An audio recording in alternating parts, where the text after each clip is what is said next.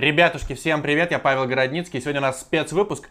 Вы меня часто просите составить какие-то символические сборные, но я ненавижу их составлять, а потом подумал, блин, ладно, разочек можно. Я хотел составить символическую сборную лучших легионеров в истории РПЛ, вообще вот за всю-всю-всю историю Премьер-лиги. Начал собирать и понял, что это какая-то духота, потому что легионеров много, лет тоже много, все не влезают, схемы какие-то получаются муторные, да и вообще зачем это нужно делать? А потом ко мне в голову пришла идея сделать сборную легионеров за нулевые годы, то есть с 2000 по 2010 и с 2010 по 2020, а потом сравнить, какая сборная сильнее. Поехали!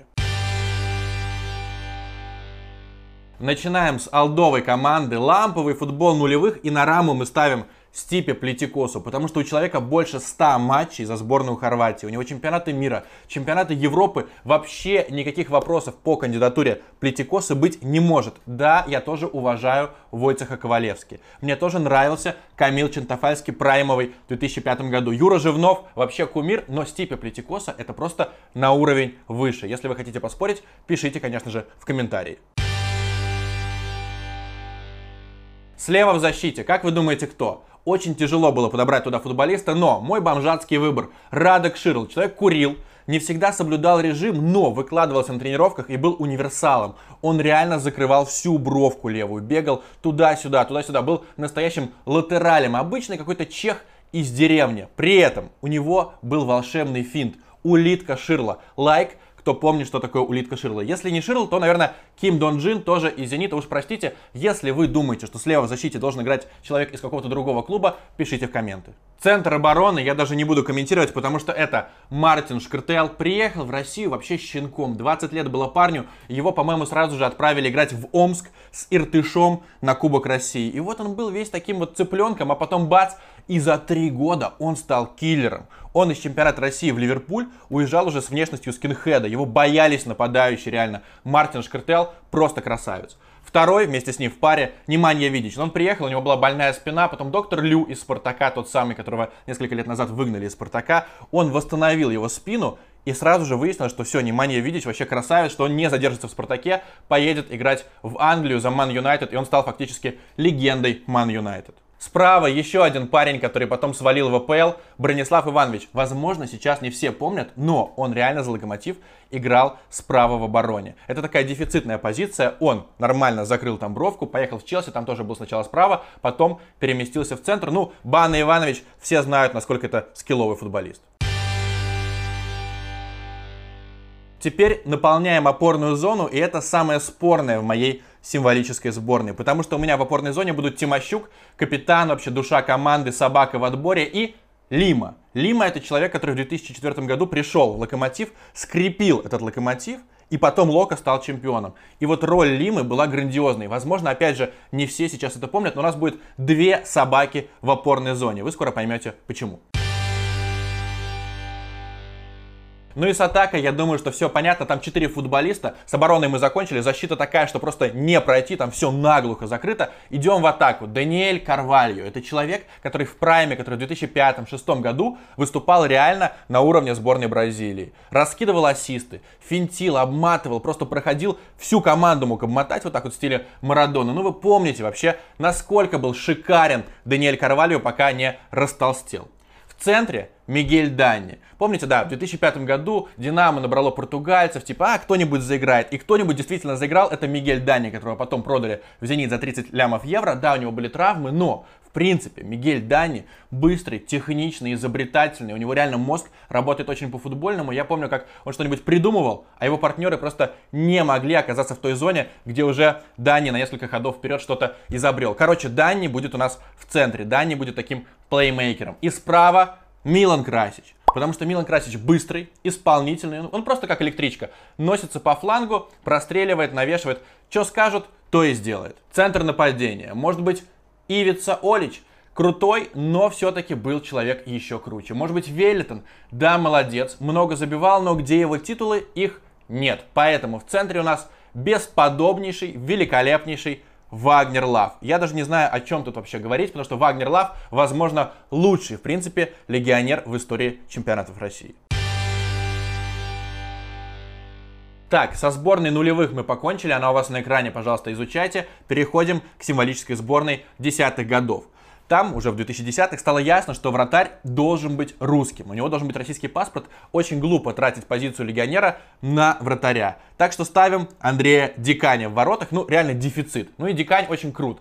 И в Спартаке, и в Краснодаре он считается легендой, потому что максимально надежный. Все очень четко. Все, что летело, надо было брать, он брал. Никакой вычурности вообще в его действиях не было. Ну и плюс отличный парень. Андрей Дикань. Слева в защиту ставим опять игрока «Зенита». Доменика Кришета. Я надеюсь, что опять же нет вопросов. У человека шикарные кроссы, скорость тоже на месте, отборы, удар издали и еще лидерские качества. Про это почти не говорили, но вот мне рассказывали люди из «Зенита», что Кришета уважали не только вот за то, как он играет, а еще за то, как он по-капитански умел вовремя сбить темп. Например, вот просто давят «Зенит», прижали в штрафную, и Кришета где-нибудь сфалит грамотно, потом поспорит с судьей, чтобы просто реально сбить ритм соперника. Это очень ценилось. В центре защиты легендарный Чорлока, ну сколько лет уже бомбит за локомотив, тут все очевидно. И Эсикиель Гарай. Да, мало он рубился за Зенит, но пока он играл, пока у него не было проблем с кукухой, его было просто не обмотать, не обыграть. Он все отбирал. Вот просто бежит на него нападающий, и Гарай уже с мячом. Можно было вообще не волноваться. Справа в защите самая спорная позиция Живия Беларусь Тимофей Калачев. Потому что, во-первых, дефицит правых защитников среди легионеров. Я изучал, ну просто их почти нет. Во-вторых, Курбан Бердыев заставлял Клачева отбирать, поэтому справа он бы все закрыл. Респект Тимофею. В опорной зоне будет один человек, вернее псина, потому что Вильмар Бариос сделает так, что мяч тупо не дойдет до линии обороны. Он вот просто всю опорную зону вычистит. И над Бариосом мы ставим дуэт Крыховик-Вицель чисто для плотности. Потому что у них все в порядке с тем, как удержать мяч, у них отличный дальний удар, они могут отдать роскошный ассист. Ну, дуэт Крыховик-Вицель лучший вот в этих амплуа. Шагаем в атаку, там Промес и Халк. Промес это какие-то выдающиеся вообще волшебные действия, обыграть, опять же как-нибудь низом в угол закатить. Ну, фанаты Спартака помнят, что исполнял Промес. А Халк это просто получить мяч, обмотать двоих-троих и с левой в душу или со штрафного. Короче, все штрафные, все стандарты исполнял бы Халк, уж простите, потому что он в этом лучший. Единственный нападающий символической сборной десятых годов, Сейду Думбия, плевать вообще сколько ему лет, если он с мячом штрафной, все это гол. Мячик залетит как-нибудь корявенько, от какой-нибудь кочечки, но перед этим Сейду Думбия какими-нибудь примитивными вообще африканскими финтами обмотает троих и катнет в уголочек, что у вратаря не будет никаких шансов. Я думаю, что ему уже за 40 лет, хотя мне пишут, да ты чего? Он же 87 -го года, я в это не верю. Я думаю, что где-нибудь 83-го, 81-го или какого-нибудь 79-го, или там вообще на уровне Тотти, как шутил Нобель Рустамян. Но все равно Сейду Думбия легенда чемпионатов России. Вместо Думбия можно было бы, конечно, взять Азмуна, но пока что Сердар Азмун еще не дорос до такого величия. Теперь давайте снова на экран выведем сборную нулевых годов, сборную десятых годов. И вот вопрос, какая бы команда победила? Мне кажется, что если бы они сыграли между собой 10 матчей, то 6-4 победила бы команда вот актуальная, 2010-х. Ну, потому что слишком крутые там нападающие, и, в принципе, защитники тоже в порядке. Но Какая же легендарная сборная нулевых годов? Если вы со мной не согласны, пишите в комменты. Составляйте свои сборные. Пишите, сука, почему так много игроков из твоего бомжатского «Зенита»? Сделайте сборную, например, вообще без легионеров из «Зенита». Я буду всему рад. Ну и самое главное, подписывайтесь на мой канал, ставьте лайки, дизлайки, пишите комменты. Чао!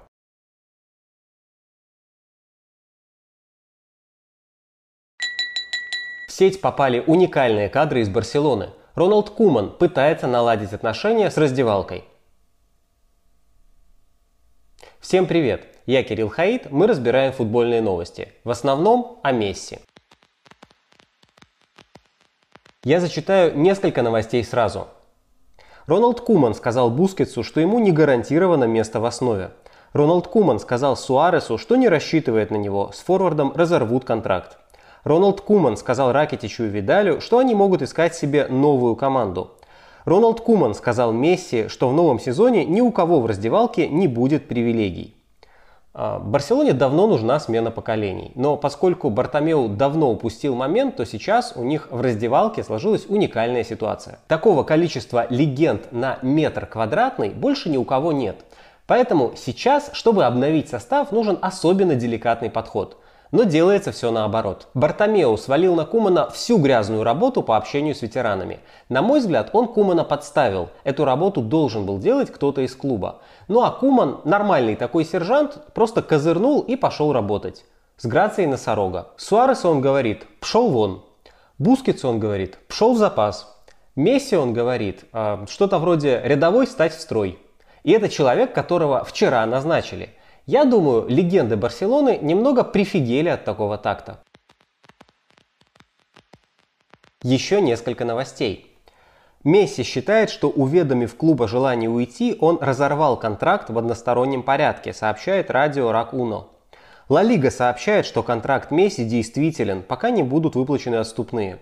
Месси не приехал на базу Барселоны и пропустил тест на коронавирус, который сдавала команда. Может, он просто заболел? Можно посочувствовать болельщикам Барселоны. Это сериал, сценарий которого написал хейтер. Что самое удивительное во всей этой истории? Месси – это как бы самый большой в мире игрок, а Барселона, если брать именно деньги, самый большой в мире клуб с бюджетом до пандемии в 1 миллиард евро. То есть это могла быть столица мирового футбола. Но вместо этого все, что там происходит, это какая-то безвкусная провинциальность, какая-то пьяная драка на сельских похоронах, когда участникам не хватает многого, но в первую очередь не хватает класса. Пока все идет к худшему варианту. Это когда все стороны проиграют больше, чем выиграют. Можно понять, чего хочет Месси, можно его не одобрять, но это, по крайней мере, понятно. А чего хочет Барселона? Поставьте себя на секунду на место Бартомео. Да, это неприятно, прошу прощения, но надо. Чего он вообще добивается? Если Бартомео настолько не хочет отпускать Месси, ему придется судиться, чтобы через суд заставить Месси выполнять контракт. Если Барселона выиграет в суде, то Месси придется играть или платить неустойку. Он будет обязан по решению суда. Красиво получается? А ведь к этому идет. Муж с женой прожили вместе много лет и были счастливы. Но потом, когда она подала на развод, муж через суд требует, чтобы она продолжала с ним спать и держит в курсе соседей. Проблема Бартомео в том, что он в принципе не способен на прозрачные переговоры. Человек, который заплатил миллион евро за очернение игроков Барселоны в соцсетях, просто не умеет по-нормальному. Он умеет только манипулировать и давить. Вместо того, чтобы поговорить с Месси, он слил внутреннюю информацию в прессу. Когда каталонская газета Mundo Deportivo пишет, что Месси решил уйти именно из-за ухода Суареса, или что Барселона будет отклонять все запросы о его трансфере, или что Бартомеу готов встретиться с Месси, но только чтобы обсудить продление его контракта, эти инсайды могут исходить только от руководства клуба. Это такое давление. Это не значит, что Месси белый и пушистый. Когда журналист Гильем Балаге пишет, как Месси просил клуба встречи, а Бартомео ему даже не ответил, понятно, что Балаге, друг Гвардиолы, получил эту информацию со стороны Месси, а не руководства клуба. Но это тоже дает многое понять о стиле Бартомео. Он избегает личного общения и вместо этого а, ставит ультиматумы через сливы в прессу. Возможно, Бартомеу так блефует. Может быть, он просто хочет заработать на уходе Месси, но он странно это делает. Можно встретиться и донести мысль, что, конечно, о 700 миллионах речь не идет, но клубу нужны деньги, и что его могут отпустить не бесплатно, но за какую-то сумму, как Реал отпустил Роналду. Если бы Бартомео вел себя именно так, то уже Месси выглядел бы некрасиво, что он хочет уйти только бесплатно и только разорвать контракт, а Барселона сохранила бы лицо. И уже Ман-Сити, может быть, сейчас предлагал бы 100 миллионов евро, а Барселона говорила бы нет, только 150. Ну или еще Бернарду Силву. Это был бы трудный процесс, но конструктивный, а не то, что сейчас. А сейчас получается, что все идут до конца, и все зависит от того, какое слово в контракте перевесит. Есть пункт, что Месси может уйти бесплатно в конце сезона до начала июня. Из-за форс-мажора эти слова стали противоречить друг другу. Что важнее, конец сезона или дата? Это определит суд. Выходит, что чем закончится 20 лет Месси в Барселоне, решит закорючка в контракте, потому что президент клуба не переговороспособен. В лучшем для всех случае Месси реально уйдет за какие-то деньги. Но тут чем быстрее, тем лучше – а если Бартомео не изменит стиль ведения переговоров, то Месси пропустит не только предсезонку, но и начало сезона. Это значит, что пострадает не только Гвардиола и Месси, но и Роналд Куман. А Барселона, если получит деньги поздно, может просто не успеть купить нового форварда. В общем, Мартин Брейтвейт хочет получить в Барселоне десятый номер после ухода Месси. А вот это красиво. Роналдиньо, Месси, Брейтвейт. Три легенды своего времени. И еще несколько новостей о Месси. ESPN. Манчестер Сити оценивает возможность трансфера Месси. Депортес Cuatro. Манчестер Юнайтед интересуется Месси. Диарио Спорт. МЮ и ПСЖ – фавориты в борьбе за Месси. Коррьере делла Сера. Руководство Adidas рассматривает возможность трансфера Месси в Ювентус. Мундо Депортиво. Представители Интера провели переговоры с отцом Месси. Оле. Ман-Сити опережает ПСЖ в борьбе за Месси. ESPN. Месси зовет Неймара с собой в Ман-Сити. Как шутит журналист Фабрицио Биазин, если ты сегодня не ведешь переговоры с отцом Месси, ты никто. На общем фоне выделяется Бавария. Румениги сказал, что они не могут платить игроку такого масштаба, потому что это противоречит философии клуба. После таких слов Руменига похож на постигшего дзен-буддиста посреди распродажи. Все орут, куда-то мечутся, какое-то броуновское движение. А Бавария просто сидит и смотрит. Будьте как Бавария. Донни Ван де Бек сказал партнерам по команде, что уходит в Манчестер Юнайтед. Мы знаем, что многие игроки уже почти-почти перешли в Манчестер Юнайтед, а потом внезапно так никуда и не перешли. Поэтому спешить не стоит. Но если Ван де Бека все-таки купят, это будет толковый трансфер. Он недооцененный футболист, не самый техничный, но умный и читает игру. Брать его как чистого плеймейкера бессмысленно. Это более сложный случай. Но я думаю, Сульшер разберется. Новости про Тоттенхэм. Тоттенхэм купил у Саутгемптона Эмиля Хейберга. Тоттенхэм подписал контракт с Джо Хартом. Тоттенхэм объявил о покупке Мэтта Дуэрти.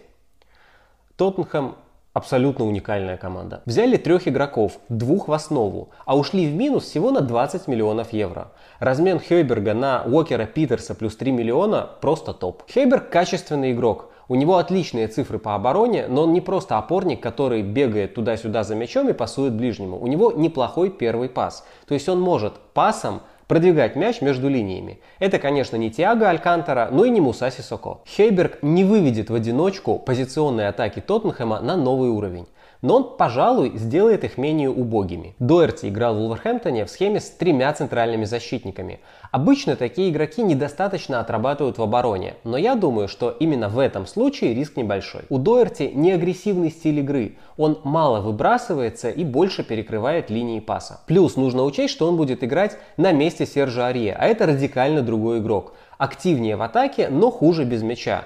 Мауриньо иногда даже ставил его вингером. То есть можно понять, что переход Доерти это выбор в пользу оборонительного баланса. Что касается Харта, э, он будет бороться с Гасанигой за роль дублера Льериса. И больше об этом трансфере сказать нечего. Мэтт Доерти на презентации в Тоттенхэме удалил старые твиты в поддержку Арсенала. А, мастер-класс от Тоттенхэма по работе с негативом. По сути, недостаток превратили в преимущество одним роликом. Вряд ли после этого болельщики Тоттенхэма станут всерьез ему что-то предъявлять за прошлое. Наоборот, думаю, теперь ему будет проще стать своим. Кстати, как вы думаете, как бы в этой ситуации разобрались мастера пиара из Барселоны? Им бы тоже не помешало научиться работать с негативом. Пишите в комментариях, посмеемся. Александр Каларов подпишет с Интером контракт на два года. Теперь понятно, как вести диалог с Конте. Конте собирался уйти из Интера, но передумал после трехчасовой встречи с руководством. Видимо, когда все остальные способы уже не сработали, ему сказали, а мы тебе Каларова купим. И Конте такой, и Видаля, а ему, да хоть Джакирини. Вот Конте и остался. Ситуация, в общем, трудная. У Конте огромная неустойка, поэтому просто уволить его нельзя. И он как бы в выгодной позиции, чтобы давить на руководство. С другой стороны, Конте тренер-победитель. И если ему для побед нужны Каларов и Видаль с совокупными расходами меньше 30 миллионов на здоровье, это еще недорого. Главное, чтобы не пришлось сливать активы вроде Эриксона. Арсенал в 16 раз выиграл Суперкубок Англии. Поздравляю болельщиков Арсенала. Лично мне пока совершенно непонятно, во что и кем Арсенал будет играть в новом сезоне. Потому что Артета очевидно хочет играть в один футбол, а состав Арсенала также очевидно предполагает другой футбол. Но пока Артета идет на компромисс. Он сыграл против Ливерпуля так же, как в концовке сезона. С тремя защитниками, хотя точнее говорить с пятью, и отдав мяч и территорию. Ливерпуль был острее. В два раза больше бил и в три раза чаще доводил мяч в последнюю треть и упустил несколько моментов, особенно после перестроений во втором тайме. Но это нормально. Такую команду в принципе невозможно обыграть без подобных эпизодов. По стилю вот это точно не то, что хочет делать Артета. Но ведь у него получается. Во-первых, в тройке защитников Луис не так уж плох. А во-вторых, с отказом от владения становится удобнее Абамиянгу. Потому что у него появляется больше пространства для рывков в атаку.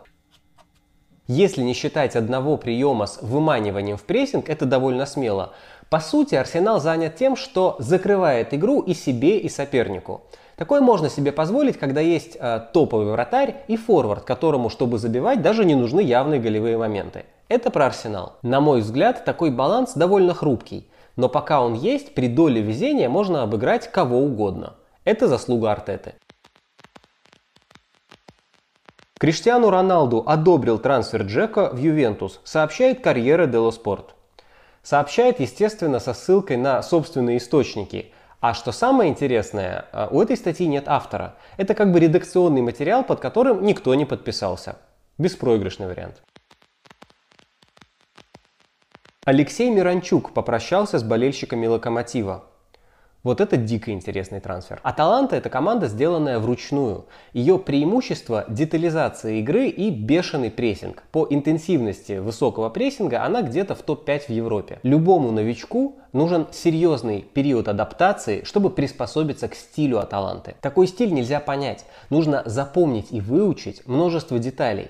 Способен ли на это Миранчук, мы пока не знаем, но он явно уходит не за красивой жизнью, а чтобы учиться новому. А таланта подходящее место. Понятно, что все дело в тренере. Гасперини выжимает из игроков больше, чем другие тренеры.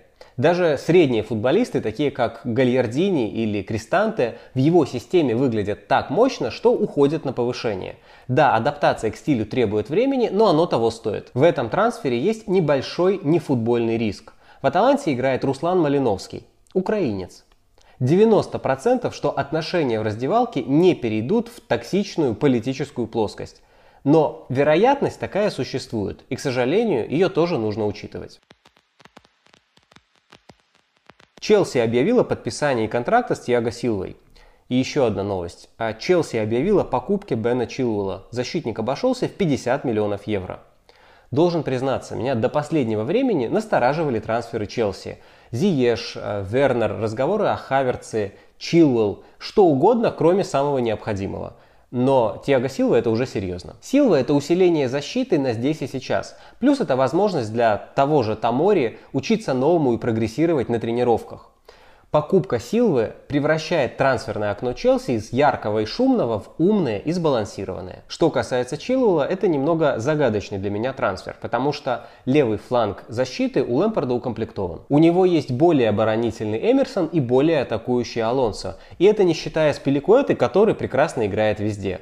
Возможно, Эмерсон не устраивает Лэмпорда уровнем, а Алонсо он считает слишком атакующим. На мой взгляд, это все-таки детали, которые не стоят 50 миллионов евро. Тем более, когда серьезная проблема по-прежнему стоит на воротах. Но, наверное, в этом трансфере сыграла роль личная заинтересованность Лэмпорда. Он знаком с Чилуэллом и настаивал на именно его покупке. Может быть, Лэмпорд считает, что Чилуэлл сочетает качества Эмерсона и Алонса, что спорно. А может он просто собирает команду из молодых англичан. Это его долгосрочный проект. И в этом случае в трансфере очень много смысла, потому что это инвестиция в будущее. В любом случае, без нового вратаря а, трансферы Челси оставляют ощущение легкой незавершенности. На этом я с вами прощаюсь. Напоминаю, лайкать и, конечно, подписывайтесь на канал, комментируйте видео и не болейте. Именно в таком порядке.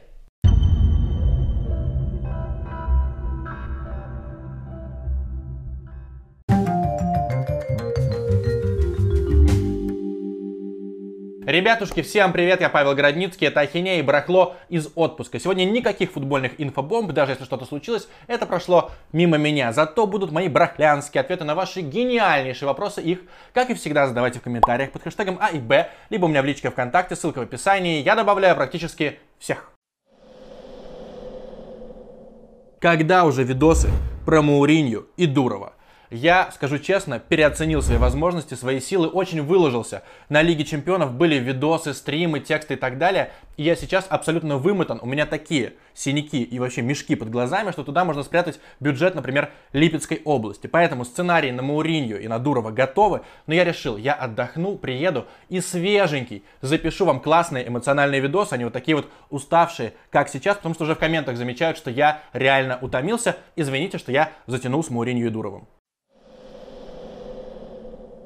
Теперь перейдем к вопросам, но для начала, друзья, подписывайтесь на мой канал и врубайте колокольчик. Я из отпуска буду следить и смотреть, как у меня прибавляются подписчики. Это всегда мега приятно. Но вот вопрос. За что ты не любишь Доменика Тедеско? У меня глобально нет к нему никакой неприязни. Я с любопытством слежу за его работой, но есть очень верная Цитата Валерия Непомнящего. «Не знаю, чего в ТДСК больше, актерство или шарлатанство. Это максимально правильная реплика. У меня полное ощущение, что когда Цорн выписывал ТДСК, он ему сказал, так, Доменика, вообще не важно, как ты там будешь тренировать. Давай мы тебе пропишем модель поведения. Вот видишь, Олег Кононов. Мямля, тютя, какую-то чушь несет про атакующий футбол. Ты будешь анти-Кононовым. Ты должен быть харизматичным, эмоциональным, прыгай в технической зоне, говори правильные вещи на пресс-конференциях, которые тебя ждут. И, конечно же, учи русский язык. И Доменико Тедеско действительно учит русский язык и вызывает восторг. Сколько минут? Сколько?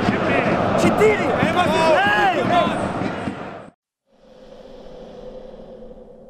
За что ты так хейтишь любительский футбол?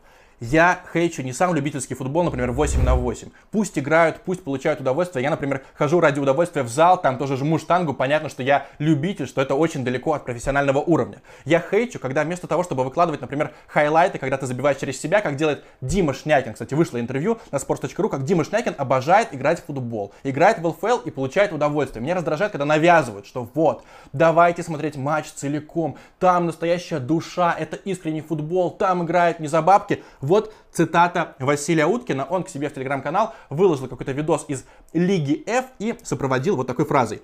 Когда в футбол играют не за деньги, рождается красота. Обычно, вот на самом деле, рождается полная шляпа, потому что пузаны не в состоянии мяч нормально принять и отдать передачу на 5 метров. Любительский футбол, фу, смотреть его тяжело. Вот для меня реально любительский футбол это как караоке. Можно попищать, типа, люби меня, люби, но не будешь же ты выкладывать 40-минутный свой лайф, как ты в караоке бурчишь там что-то в микрофон. То же самое и любительский футбол. Это мега непрофессиональный уровень, но есть люди, которые говорят, нет, там настоящие бриллианты, у нас скауты херово работают, и люди талантливые, не попадают в профессиональный футбол, поэтому они вынуждены пылить в ЛФЛ. Я вам скажу честно, разница даже между ПФЛ и ЛФЛ гигантская, просто по уровню. За что ты не любишь хоккей? Очень долго лежал у меня этот вопрос, наконец-то с удовольствием на него отвечаю, потому что хоккей я реально ненавижу и презираю. Я в хоккее люблю только драки, посмотреть именно хайлайты, когда какой-нибудь Артюхин кого-нибудь отпиздит. Но вот причины для ненависти. Во-первых, хоккей это мега искусственный вид спорта. Говорят, ой, керлинг это так смешно, там с этими швабрами, этот камень по льду скользит. Но ведь хоккей это еще более искусственный вид спорта. Тебе, чтобы нормально поиграть, нужна клюшка, шайбочка, вся эта амуниция, и нужно еще лед вот так залить. Зачем это нужно, если можно просто пойти поиграть в футбол? Футбол на несколько level ов просто доступнее. Хоккей мега искусственный. Во-вторых, в хоккей играют мало стран на реально топовом уровне. Вот возьмем любой чемпионат мира, там всегда 6 претендентов. Это США, Канада, Россия, Чехия, Финляндия и Швеция. Мне скажут, ой, Швейцария в таком-то году там взлетела в полуфинал, или Латвия, или Германия, но глобально 6 стран всего. Давайте посчитаем в футболе, там их, мне кажется, наверное, больше 10 10 всегда претендентов. Но, вот если честно, больше всего меня в хоккее раздражает, что там мега непонятные приоритеты. Есть Олимпиада, но на нее, например, не отпускают игроков из НХЛ, и статус Олимпиады такой, ну типа олимпийское золото, ну какое-то говно на самом деле. Или чемпионат мира каждый год зачем-то проводится, непонятно зачем, и из-за этого его статус тоже девальвируется. Получается, что можно следить только за НХЛ, а все остальное это так козюльки. Ну и напоследок расскажу про публику. Я несколько лет, мне кажется, два или три года работал на матчах СКА, и там такие вегетарианские болельщики приходят с семьями, с детьми, ну просто как реально в цирк приходят, покупают эти палки надувные, стучат в них. Атмосфера никакущая. Плюс паузы, вот это чистое время. Я не хочу, чтобы в футболе когда-нибудь ввели чистое время. Драфты, звенья, какие-то правила очень странные. То можно драться, то нельзя. В общем, хоккей это предельно не мое. Если вы обожаете хоккей, попробуйте меня переубедить в комментариях. Что бы ты сделал на месте Галицкого, если бы Краснодар стал твоим? Прекраснейший вопрос, и я по пунктам отвечу. У меня была бы целая программа. Для начала я бы разогнал друзей Галицкого, то есть тех, кто вообще никакого отношения к футболу не имеет, это его какие-то топ-менеджеры из Магнита, он их взял в Краснодар, решил, раз ты нормально продаешь помидоры, значит и с футбольным клубом тоже справишься. Это какие-то подпездыши, я бы просто проверил, какое у них образование, вообще какое они имеют отношение к футболу, какие у них взгляды на футбол. Если они не шарят, сразу же до свидания. Затем я бы поставил конкретную задачу стать чемпионом России до 2025 года, выиграть Кубок России до 2025 года и хотя бы раз попасть в плей-офф Лиги Чемпионов тоже до 2025 года. Нужна задача, плевать, как мы играем, просто нужен какой-то титул, чтобы расслабиться, выдохнуть, убедиться, что мы не Динамо, не Тоттенхэм, не лузеры. Это реально очень важно. Потом я бы снял мораторий на зарубежные стажировки. Галицкий же говорит Мусаеву, Сари, ты к нему не поедешь, давай-ка ты до всего дойдешь сам. Ну, вы видите, как Мурадик до чего-то доходит очень медленно. Можно съездить на стажировку, это правда полезно, я консультировался с очень знающими людьми. Ну и финальный пункт моей программы. Почему футболисты не слишком хотят ехать играть в Краснодаре? Потому что Галицкий, он, конечно, облагораживает город, но он что построил? Он построил парк для детей, для пенсионеров. Футболистам там вообще не интересно. Если бы я был Галицким, я бы сделал из Краснодара Москву, чтобы людям не приходилось летать в Москву, развлекаться каждые выходные. Я бы открывал там рестораны, клубы, кальянные, сауны, стрипухи, все что угодно, чтобы они развлекались и кайфовали именно в Краснодаре, чтобы всем говорили, да, приезжай в Краснодар, тут вообще жаришка. Расскажи про конфликт с Игорем Порошиным.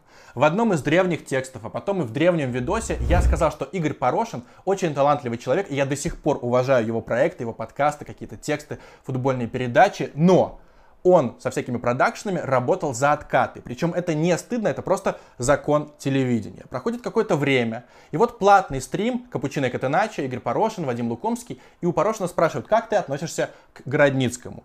И Порошин такой очень пренебрежительно, снисходительно говорит, я вообще не знаю, кто это такой, но он явно меня сейчас смотрит и мастурбирует на меня, но вообще-то он на меня нагнал, это клевета, он сказал неправду про меня, и ему придется ответить. У меня нет никаких иллюзий, что у Градницкого какое-то дворянское происхождение, поэтому дуэли не будет, но если мы встретимся в Петербурге, я заставлю его ответить за слова. По моей информации, Игорь Порошин очень смелый и дерзкий только в общении с девушками. Он позволяет себе на них орать, а иногда и поднимать руку. Как он общается с парнями, я не знаю, но Игорь Германович, я готов ответить за слова. Кстати, малюсенький факт. Еще после выхода того видоса, где я сказал про откаты, Игорь Порошин мне написал в Facebook. Павел, а вы где в Петербурге обитаете? И именно в тот момент, когда он мне написал, на мою стену в Фейсбуке грузилось видео, где я жму от груди 130 килограммов. И Игорь Германович Порошин, возможно, это моя теория, увидел это видео, решил, так, это какой-то пауэрлифтер,